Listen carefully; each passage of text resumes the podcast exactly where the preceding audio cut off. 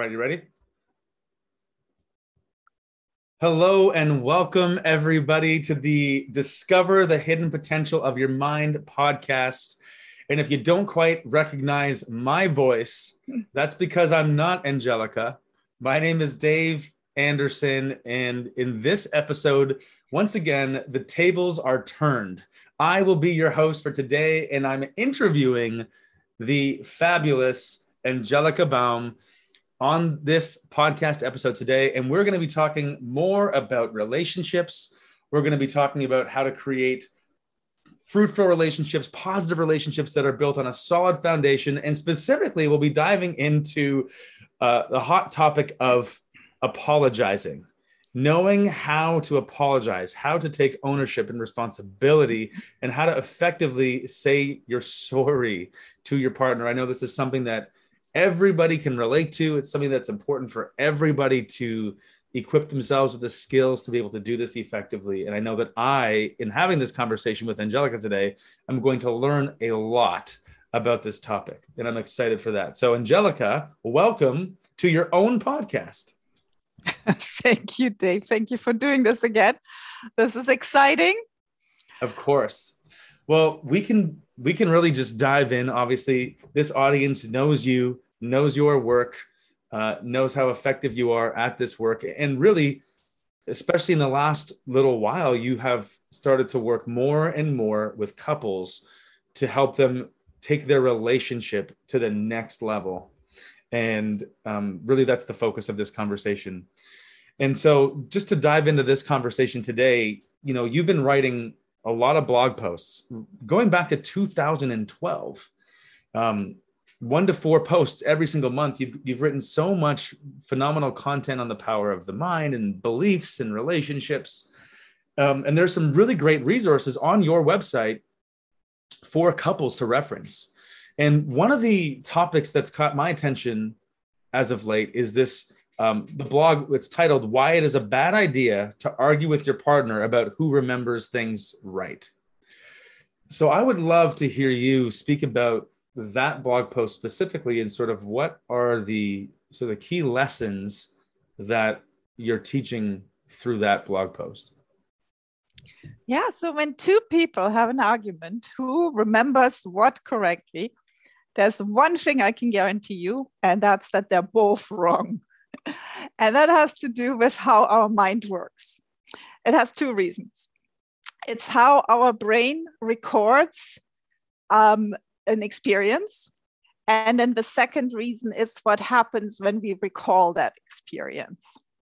Because our mind is really highly flawed and we forget that. Uh, when we have an experience, it's not recorded um, in a continuous action like you would imagine a video recorder recording something, but it records the memory in bursts or snippets. And it's always influenced by our state of mind, our mental state, our emotional state, the perception we have at the moment when we record this. And um, our left brain, and this is a quote from Jill Bolte Taylor, who wrote this amazing book, My Stroke of Insight. She's a brain scientist who had a stroke, and then she writes about her recovery and she writes a lot about the brain and how our brain works. She says our left brain is a great storyteller. That means the brain takes these moments and fills the gaps in with meaning.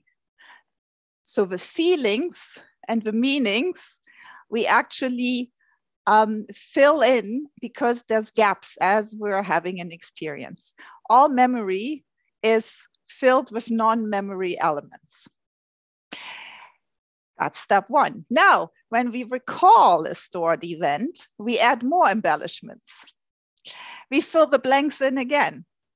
So, how you feel when you remember uh, uh, an experience, that affects this again.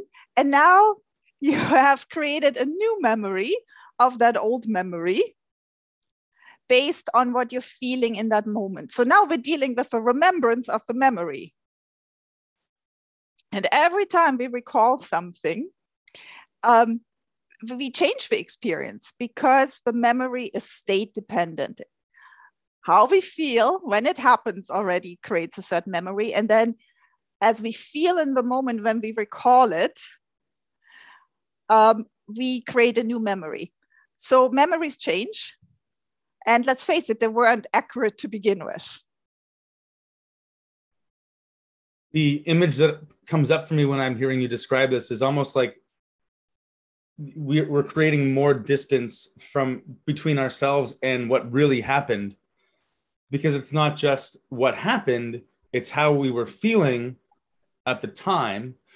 And typically if there was another person or multiple people involved it's not just how we were feeling at the time but it's how they were feeling at the time because they have a different perception of the events so there's how those two people if it, let's say it's you and your partner how each of you were feeling at the time influencing how you remember the event in the present but then on top of that it's also how each of you are feeling mm-hmm. in the present which is influencing how you're thinking about the past. So I think every time you add one of these layers, you're creating more distance between yourselves and what actually happened.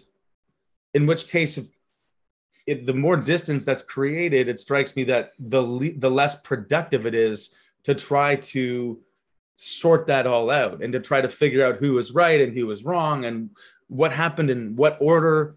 The more distance between the actual event and the the couple in the present moment, the less it makes sense to try to talk about it and figure it all out in, from a logical perspective. So my natural question at that point for you is, so what do we do instead? What's the alternative? well, um, we, we need to be aware that um, it, there's no point in arguing about who remembers what correctly because like you so perfectly explained again each time it changes and we have already different memories to begin with uh, you have siblings too and i have siblings has it happened to you that you talk to your siblings about experiences way from the past and you too remember the, the experience completely differently right? And the same happens with couples. I often see how people even rewrite um, at the end of a relationship for example when they're separating getting divorced they're rewriting their relationship now based with these new feelings of disappointment, resentment, anger, suddenly the story about their marriage sounds totally different. It's not a love story anymore, but now it becomes a story of, well, we've never had much in common, or he or she always did or said this or that, right? So, and we even do this when we're not splitting up. When we're angry with our partners, we tend to remember all the times that we were mad at them or that they annoyed us. When we're happy with them, we're feeling good about them, or we're missing them, we haven't seen them in a while, then we remember all the good times and loving moments.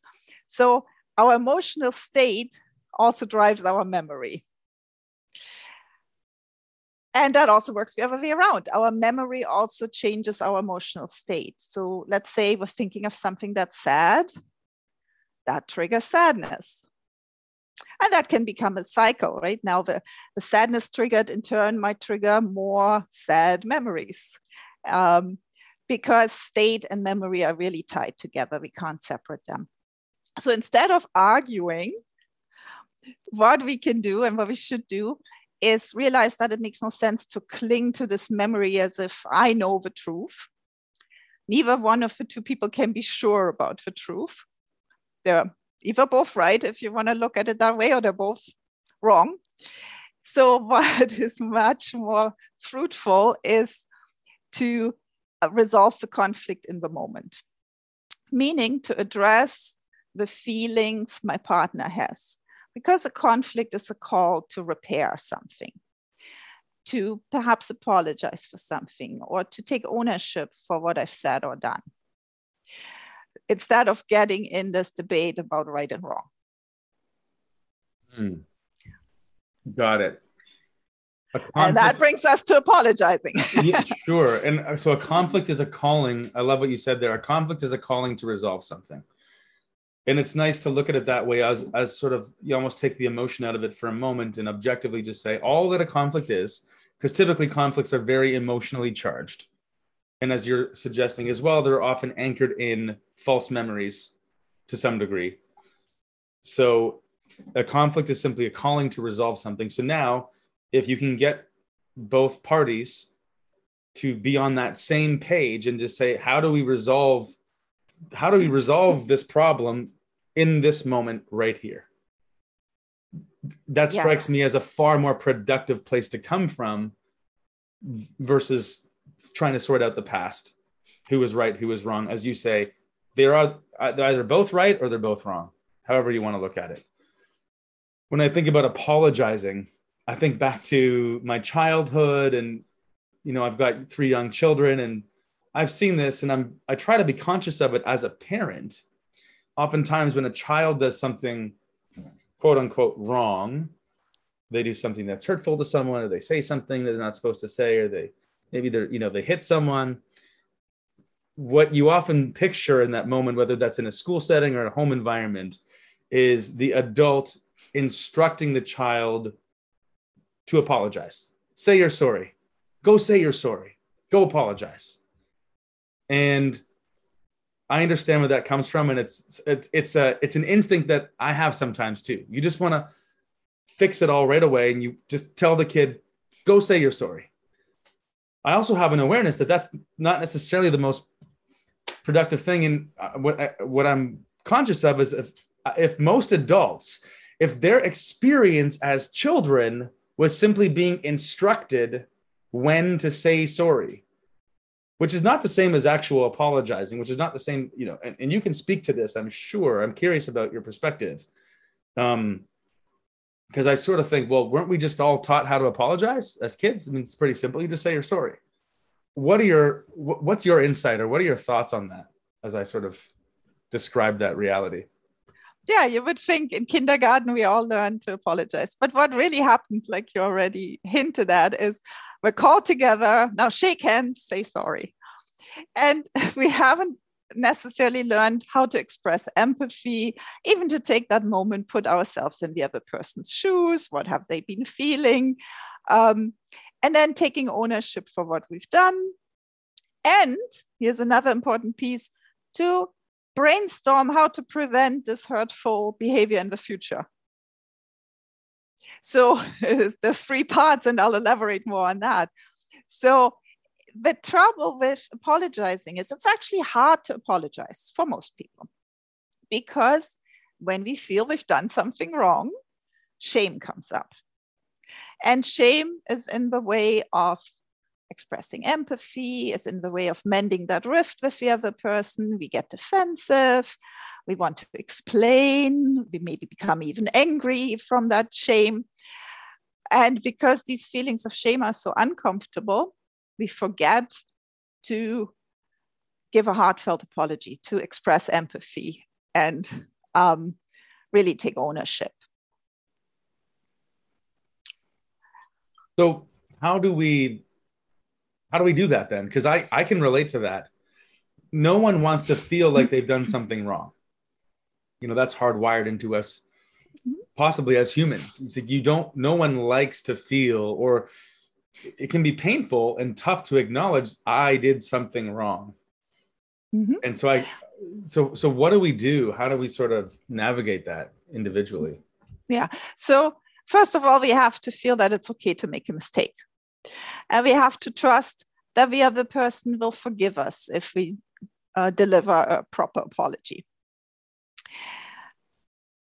And when we miss an apology or it's a you know a half-hearted apology that actually creates uh, more problems, worsens the situations, creates more tensions, or now we have a person avoiding us.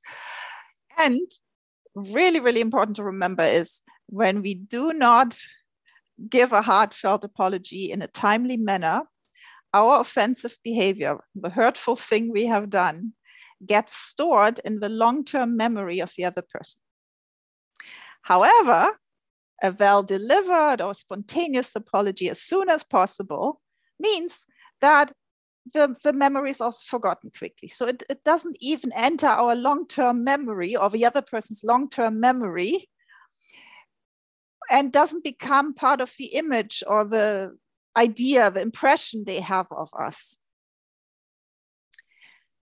Got so, it. super important to apologize right away. So could we um could we possibly break that down a little bit and sort of get into the specific components of an effective apology? How how do we put that together? Yes. So an effective apology has three steps. And different authors might name them differently. I actually like how Beverly Engel names them. Beverly Engel is the author of um, The Emotional Abusive Relationship and other books about emotional abuse. And she talks about the three R's regret, responsibility, and remedy. So that's nice to remember. So, step one, regret, or we can also say expressing empathy. That goes hand in hand with expressing regret, is step number one. It's an essential part of every apology. So, we need to take enough time to acknowledge the impact our behavior, our words had on the other person.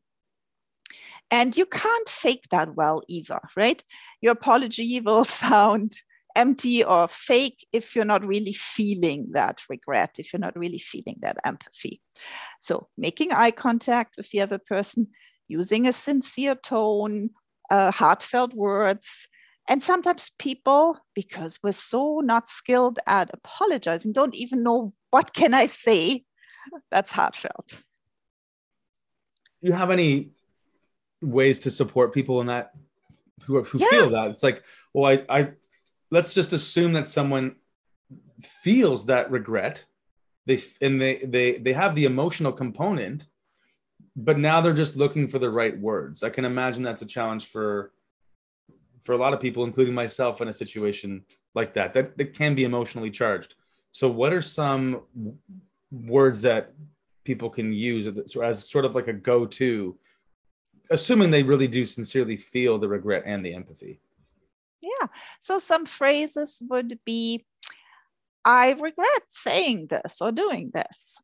You must have felt XYZ. You must have felt hurt, criticized, unappreciated. So that piece of what must the other person be feeling is really important. You could say, um, I know this has been hard for you.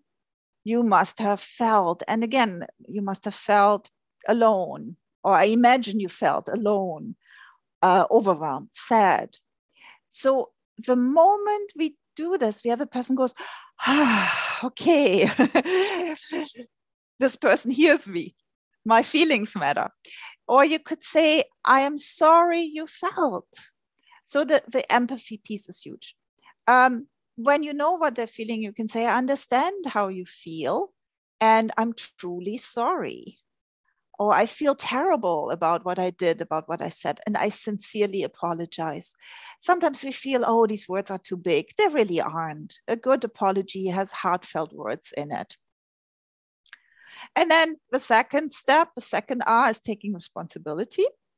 So, taking full responsibility, owning your part means not blaming anybody, also not blaming myself. Taking responsibility is not about blame, it's also not about self blame right? There's a difference between owning what I've done and acknowledging the impact I had and, and blaming myself. Blaming myself gets me stuck in poor me. Like blaming others also gets us stuck in who's right and who's wrong, who's to blame. So, um, not blaming others, not making excuses, and not even explaining. And that part is sometimes hard to remember. And I think I can, I can imagine that we in that moment really want to communicate where where we were coming from in the first place, what our intent was initially. So yeah. is there a place for that? And, and if so, what does that look like exactly? Yeah, absolutely. This is about wanting to let them know we had good intentions, but um, generally the person's intent is good. But even a well meant intention can still uh, hurt, right? So um, this is totally sidetracking us. When we're explaining, when we're making excuses, it's sidetracking us from taking ownership. Explanations just simply weaken our apology. So do your best not to explain at this point and just first of all own the impact you had by doing something by doing this or that I see I impacted you that way. You felt this way, you experienced that. Um, so to really own something, I could say something like, um, I, I was selfish. Just, just call it what it is. I take full responsibility for what I did, for what I said, or um, I overstepped and I shouldn't have interfered. Um, so there's so many ways of really just simply saying, this is what I did, knowing the other person also has a part in different interactions. But that's not my business. My business is to take ownership of what I've done. And then the third step is um, showing our willingness to remedy the situation. Um, we've also heard as children this phrase, oh, I will never do it again. That's completely empty and meaningless unless we know what it takes not to do this again. So we need to come up with a realistic way uh, to avoid this hurtful behavior or a similar situation in the future. So rather saying, in the future, I will X, Y, Z. Or if I'm totally clueless what I can do, I can brainstorm with the other person. I can brainstorm with my partner and I can say, Can you help me figure out what I or what we could do to move forward and, and not repeat this situation? Yeah, that makes a lot of sense. And I hear what you're saying around just making the empty promise of, I promise not to do this again, doesn't mean anything because there's no substance to support that um, and you can't make a, a future based promise without any strategy that's going to actually back it up. So I love the idea of brainstorming or collaborating, co creating a plan to prevent a future similar problem. Um, when we think about apologizing in general, almost zooming out a little bit and just thinking about the concept of apologizing, are there any pitfalls or any things that people should be avoiding in general? You know, don't do this. Um, any things that we should be avoiding in, in the process of apology? Yes, there's actually two words to stay away from but and if, because they negate an apology. You want to focus on your behavior without making excuses. And if you say something like, I'm sorry if I offended you, that is actually a non apology because it questions the, the other person's feelings. It, it uh, diminishes what they're feeling. So, no if and no but. I mean, but, anyways, when we finish a sentence with but, we negate the beginning of that sentence with that but. So, yeah, stay no away if, from if, no stay ifs, away no from buts. but. no ifs or buts. Yes, that is so true. Yeah, I'm sorry if I made you feel this way, but that wasn't what I that wasn't my intention. And I think you know, in that moment I think it's the reason that we even use that language. I think it goes back to the shame that we're feeling. We we're, we're resisting that shame. We don't want to feel that negative emotion. And so we're almost pressing against it and pushing it away. And that's the, the, the ifs and the buts is just the the natural language that comes out as a symptom of the resistance of the negative feeling that i'm not sure if that's completely accurate psychologically but that's what um, comes up for me anyway what about receiving a, an apology so if you're on the receiving end of an apology is there anything that we should be mindful of when that's the situation and and someone else is apologizing to us Yes. So just as there's an art to apologizing with three R's, there's also an art to receiving an apology. And that means when I get an apology, I stay away from buts, I stay away from lectures. Just simply receiving the apology gracefully with openness, with a simple thank you. And if there are any further discussions to have, save them for another time, right? If there's challenges that you want to discuss, not in that moment, because then you end up in a lecture or something. You just want to simply receive thank you, acknowledge that there was an apology. And what about going back to something we discussed earlier in this conversation, which is around as kids, oftentimes you're just I think back to my childhood. Sometimes you're just told to apologize. Think of a teacher in a school setting. Go say you're sorry and there's a whole lot of there's a lot of reasons that they operate that way. Sometimes it's just a factor of time and efficiency and they want to resolve the conflict as fast as possible because they've got 20 other children and they're managing emotions and challenges and behaviors and they've got a curriculum that they've got to teach as well and let's not forget that. So how would you if you were speaking to an educator right now a teacher of young children or a parent like myself having three young kids i now have a almost six year old and a three and a half year old. And, you know, they're at that stage where sometimes they're playing together joyfully and it's incredible to watch. And other times that's not exactly what's happening. And there's, there's some conflict resolution as a parent that I have to engage in. So, what advice do you have for my someone like myself as a uh, as a young parent or as a as an educator with young kids? Yeah. So, as parents, as grandparents, as educators, we would like to raise kids that are ready to say sorry. And the key there is saying less is more. So if a child actually apologizes, that is very mature. That's responsible just receiving it with a thank you again. You could say something like, I'm so proud of you for doing this, acknowledging that this was hard, acknowledging that there were probably feelings to overcome, like some shame, and giving them credit for being so such a big boy, such a big girl for doing this.